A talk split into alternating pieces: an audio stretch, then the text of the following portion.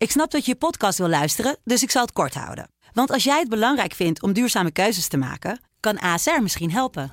Nou hoor ik je denken, hoe dan? Nou, bijvoorbeeld bij het duurzaam herstellen van schade. Of de premies die we beleggen volgens ons duurzaam beleggingsbeleid. Dat bepaalt waar we wel en juist niet in investeren.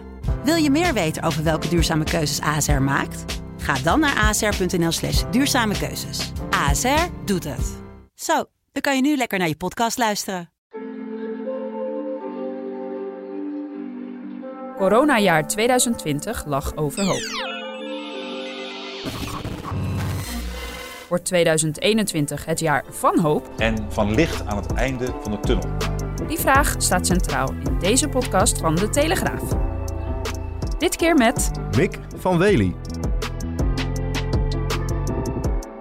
Ja, het is alweer 4 januari 2021. Ik ben Floris Noord en in deze podcast blikken we dagelijks met een bijzondere gast eh, vooruit op het nieuwe jaar. En kijken we natuurlijk ook nog heel even over onze schouder naar dat heftige jaar dat eh, achter ons ligt.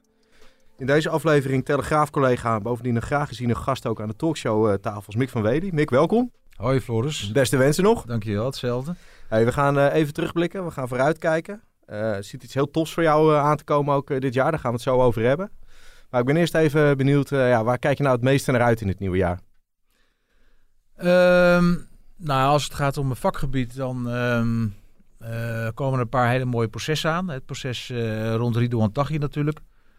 Um, dat wordt erg spannend. En uh, proces rond Martin uh, R., de ja. beruchte uh, boef uit Brabant. Ook een hele grote zaak. En um, dus dat vind ik heel erg interessant. En waar ik heel erg benieuwd naar ben, is... Um, je, je, ziet eigenlijk dat, dat met de arrestatie van Ridouan Taghi... dat, dat daarmee zeg maar een van de belangrijkste dominante criminele organisaties achter slot en grendel mm -hmm. zit... Maar je ziet ook alweer nieuwe spelers. En uh, bijvoorbeeld in, in Rotterdam wordt dan een zekere Ali D, niet Ali B, maar Ali D genoemd. ja. Die alweer gekoppeld wordt aan allerlei uh, liquidaties en onderwereldoorlogen. En ja, die, die verhoudingen die, die veranderen. En ik ben heel benieuwd wat, wie dan gaat opstaan. Wie wordt de nieuwe man? En uh, dus dat zijn hele interessante ontwikkelingen. En als laatste dan ook nog het... Uh, er zijn twee grote criminele kopstukken gevangen. twee pietjes, zeg ik altijd. Ja. Piet Costa en um, uh, dan heb je natuurlijk nog Piet S. Piet uit Den Haag. Piet S. Precies. En er is nog een Piet en dat zal ik maar heel algemeen houden. Maar dat is ook een hele grote en ik denk dat, dat die ook dit jaar zal worden gepakt. Dus dan, dan heb je wel een paar flinke kopstukken binnen. Ja, hey, en op persoonlijk vlak nog goede voornemens? Um, ja, god, dat zijn mijn goede voornemens. Um, veel sporten, hard werken. Ja, weet je wat het is? Ik, ik, ieder jaar, kijk, ik heb altijd, altijd zin om te knallen. Het is voor mij nooit genoeg. En ik, ik heb altijd wel weer zin. Dus zo begin ik ook aan dit jaar. Ja. En um, uh, nou ja, goed, het, het tv-project. We gaan begin januari beginnen met de ja, dan, moet je, dan moet je nog even bewaren. Bewaar voor, straks. Ja. Hey, ja, laten we even terugkijken op 2020, het coronajaar. Hoe heb je dat beleefd als misdaadverslaggever? Nou, um, apart. Uh, allereerst had je natuurlijk de corona-gereden uh, criminaliteit. Hè. Je moet snel omschakelen. Dus dan zie je dat, uh, ga je ook kijken op dat gebied van goh, wat, wat zie je dan voor verschuivingen criminaliteit. dus organisaties die heel slim inspeelden op de behoefte aan mondkapjes, hè, veel oplichting, dat soort zaken. Dus dat ja. vond ik wel interessant.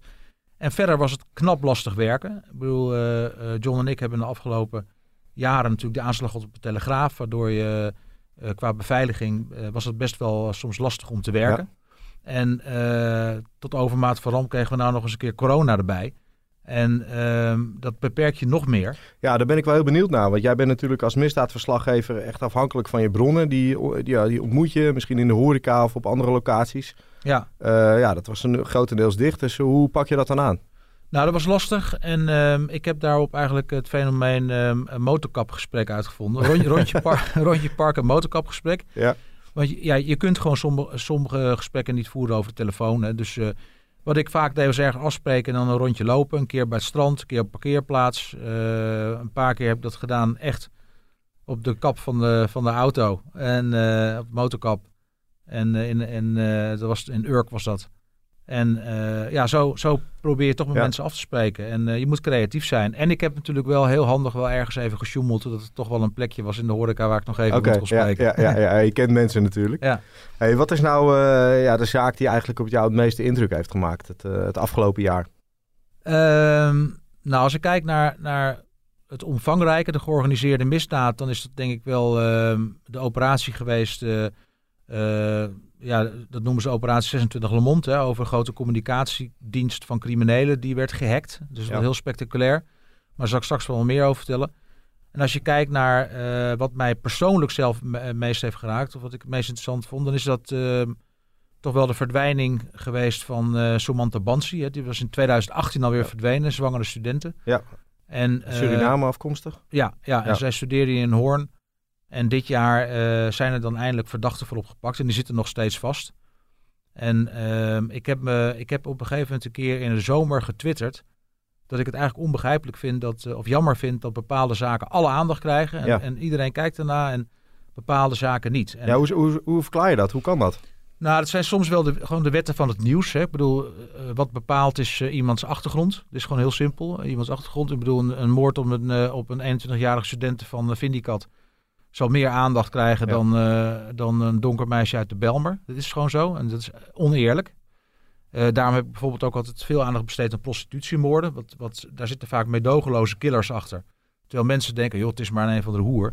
Nee, het is een mens die, Ja. die door problemen in, eh, eh, een lage wal is geraakt. En daar, ook zit, daar zit ook gewoon een heftige moordenaar achter. Ja. Nou, en ehm, eh, dus, dus dat, ja, dat wordt bepaald door omstandigheden gewoon. Ook wel het moment is bepalend. Eh, kijk, een ander voorbeeld is bijvoorbeeld Rick van der Rak. Dat was een jongen in de Brabant die dit jaar van zijn fiets werd gestoken Ja. door een Soedanese statushouder. Komt echt zonder reden. Dat was ook een zaak die relatief weinig aandacht kreeg. Maar dat was misschien omdat toen corona net begon. Ja. De- nou, en, eh, maar Subanse Bansi heb ik op een gegeven moment gezegd... oké, ik ga echt er alles aan doen om eh, te proberen dat die zaak wordt opgelost. Aandacht aan besteden, zelf onderzoeken. En dat heb ik gedaan. Nauw juni, contact gehad met haar moeder ook? ja, contact met de moeder gehad. Ik heb tientallen mensen gesproken in de omgeving. En ik ben daar tussen juni en eh, december vrijwel non-stop, of november vrijwel non-stop mee bezig geweest, nu nog. En eh, nou, door alle aandacht, ik dat wel daaraan toe heeft bijgedragen, zijn eh, in november een aantal mensen opgepakt. Drie. Vader en zoon zitten nog vast. Daar woonden ze bij in huis.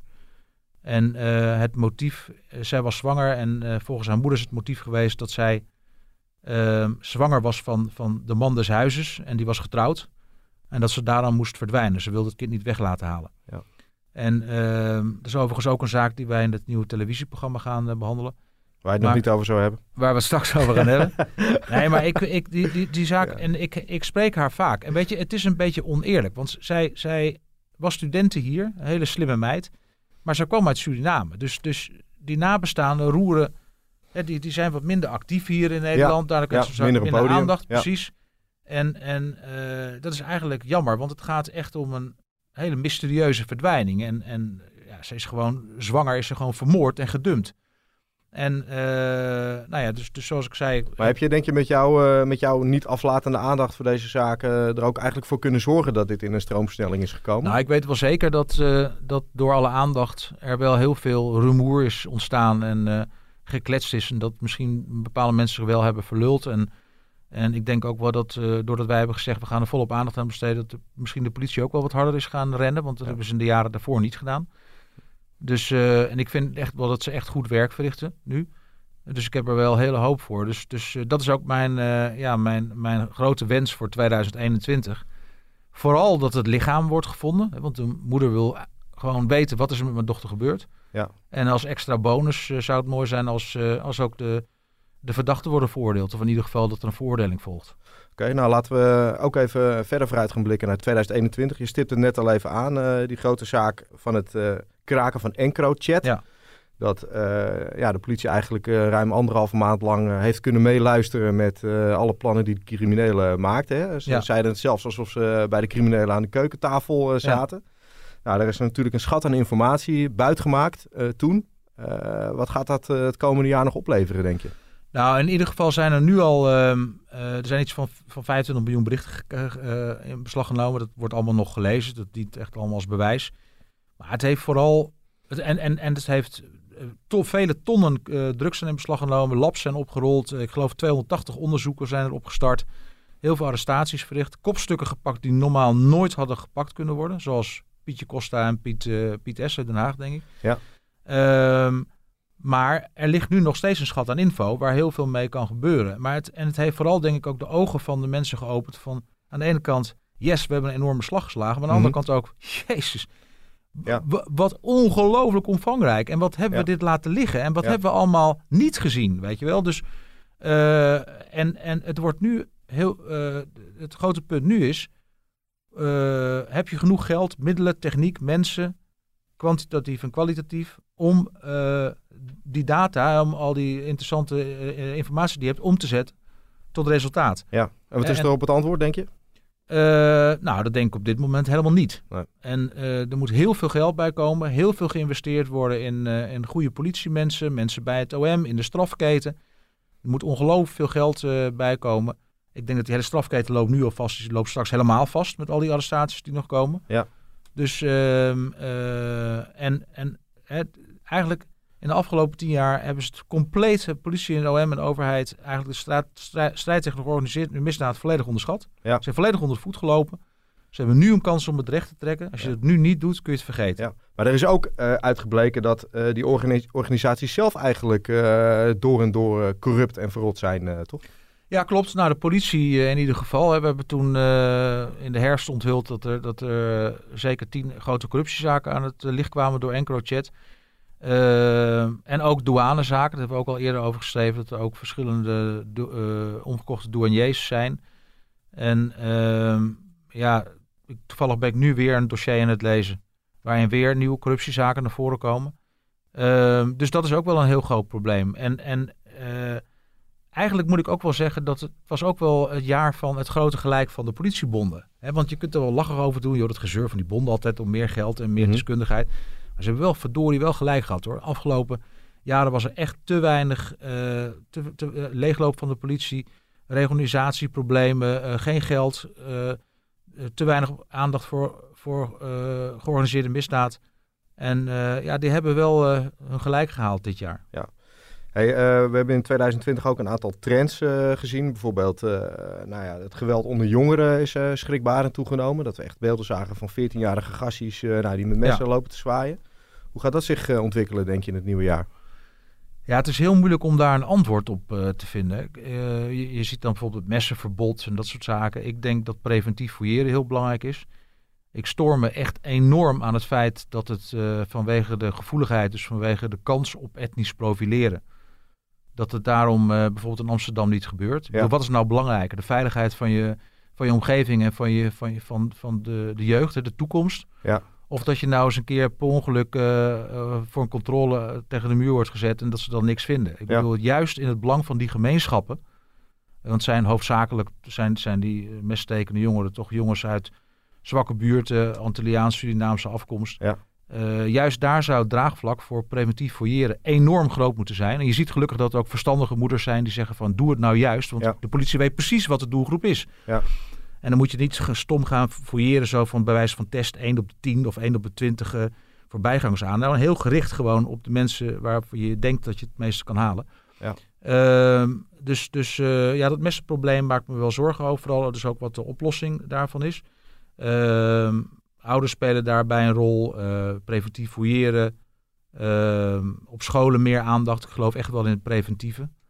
Ehm, dus dat, dat vind ik wel zorgwekkend. En ik denk dat de grootste uitdaging voor de politie is... hoe voorkom je dat die eh, duizenden jongeren overstappen naar eh, ja, de drugswereld, hè, de, de, de misdaad-BV. Ja. En aangetrokken door het grote geld. Mooie schoenen, champagneflessen, mooie reisjes.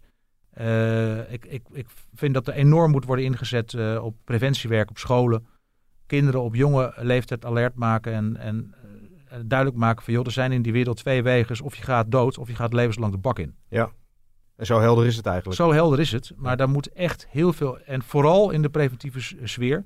Alhoewel de recherchechef en die Kraag, die we hebben geïnterviewd voor de laatste krant van het jaar... Ja. Die zegt daarover van, ik geloof best in preventie. Maar preventie gaat altijd samen met repressie. Het is en repressie en preventie.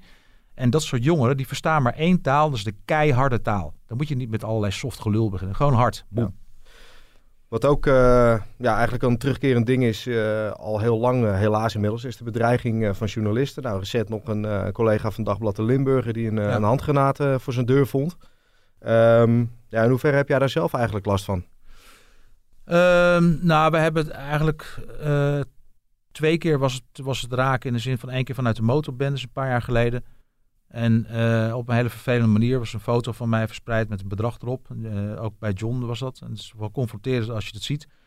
En dan kun je zeggen van, joh, weet je, dat kun je ook zien als een geintje. Maar in die wereld van de motorbendes, waar doorgaans het EQ eh, niet hoger gaat dan eh, een 25 of 30 of zo, wordt zo, kan zo'n foto worden opgevat als, hé, hey, ik krijg een beloning op het moment dat ik hem wat aandoe. Ja.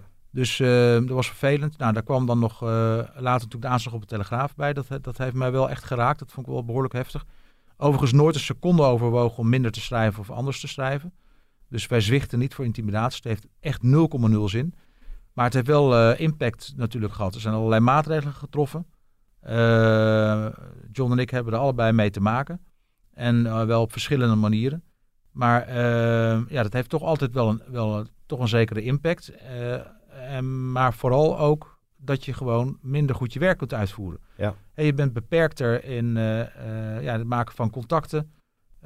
Je moet tien keer nadenken voordat je wat, met iemand afspreekt. Het is gewoon soms wat moeilijker. En wat dat betreft hebben we wel met twee handen op de rug moeten werken dit jaar. Dus het was wel een stuk lastiger. Ja, nou ja, je geeft het al aan, je laat je de mond niet snoeren. Eh, Zeker niet. Zeker niet, heel goed. Want er zit dit jaar ook een, eh, nou, een nieuw tv-programma aan te komen. Ja. Je noemde het al even. Ja. Eh, laten we even een stukje luisteren Ja. naar de trailer. Een spannende mix van het laatste en meest exclusieve misdaadnieuws. Die begonnen meteen te schieten. Iedereen moet dood, een een wraak. Gebracht door een team crime-deskundigen. Drie criminele organisaties. 1,4 miljoen euro cash. Ik heb alles gezien wat je hebt gedaan. Samen met de kijker bijten ze zich vast in de meest spraakmakende Nederlandse misdaadzaken. Zij is doodsbang voor jou. Ja, dat klinkt vet. Dat klinkt Ja. heel spannend. Ja, wat, wat kunnen we daar ongeveer, ongeveer van verwachten? Nou ja, eh, ik, ik, heb er in ieder geval heel veel zin in. We gaan 11 januari beginnen met de eerste acht afleveringen. En eh, dat wordt een breed scala aan misdaadonderwerpen. Interviews, reportages, onthullingen, confrontaties. Ik heb bijvoorbeeld, kan ik je vast verklappen, een eh, confrontatie gehad met een eh, man waarvan eh, ik en de politie overtuigd dat hij achter een moord zit. Ik ga niet vertellen welke. Oké. Maar, ehm, dus dat was, was wel leuk, was spannend om te doen. Iets over het motorcircuit. Nee, er komen echt wel hele mooie Ja. dingen aan. Ik hoorde ook, je gaat samen met de kijker ook doen. Hoe moet ik dat precies voor me zien? Nou ja, we kijk, bijvoorbeeld bij cold case zaken roepen we de hulp van de kijker natuurlijk in. Maar ook ehm, heeft, ehm, eh, is er aandacht voor opsporingsinformatie. Dus we zullen in iedere uitzending één itempje hebben. Zeg maar wat je eh, doorgaans bij opsporing verzocht za- zag. Het staat helemaal overigens redactioneel los van onze, onze programma. Maar daar hebben we ook aandacht aan. Maar weet je, het, is eigenlijk net als wat we in de krant doen. We gaan gewoon op pad. En, en we gaan verder dan alleen maar persberichtjes overtikken of, of eh, eh, verhalen maken op basis van strafdossiers. We gaan op pad. We gaan, we gaan spreken met nabestaanden. We gaan echt duiken echt die misdaadwereld in. En eh, relevante mensen zullen we interviewen, eventueel aan een desk of, eh, of ergens op locatie. En ehm, eh, ja, dat het wordt, wordt gewoon spannend en het wordt helemaal te gek. En ik heb er heel, veel- heel veel zin in. We hebben een goede redactie. En ehm, eh, John en ik gaan het, het veldwerk doen. Marieke Elsen gaat, gaat presenteren. En we kunnen ook, er is ook plek voor andere mensen van de RTL, zoals Ewa Geenemans en Kees van der Spek. En eh, die, die zullen af en toe ook eh, aanschuiven en dingen doen. Dus eh, nee, het wordt echt, echt heerlijk. En vanaf wanneer eh, kunnen we dit gaan zien? 11 januari is de eerste aflevering. En dan eh, dat zullen er acht zijn. En bij succes worden het er meer. Dus ga er maar vanuit dat het een eh, ongoing story wordt voor de komende nou, jaren. ja, goed. Hey, eh, ja, de laatste vraag eh, die we eigenlijk altijd aan iedereen stellen, die, eh, die heb je eigenlijk al een beetje beantwoord. Maar wat, wa- ja, wat hoop jij voor het nieuwe jaar? Nou, ik, ja, ik hoop dat Samantha Bansi, dat daar nou eindelijk echt een doorbraak komt. Is er eigenlijk al, maar dat ze haar vinden. En, eh, en dat de daders worden veroordeeld. Of dat de verdachten worden veroordeeld.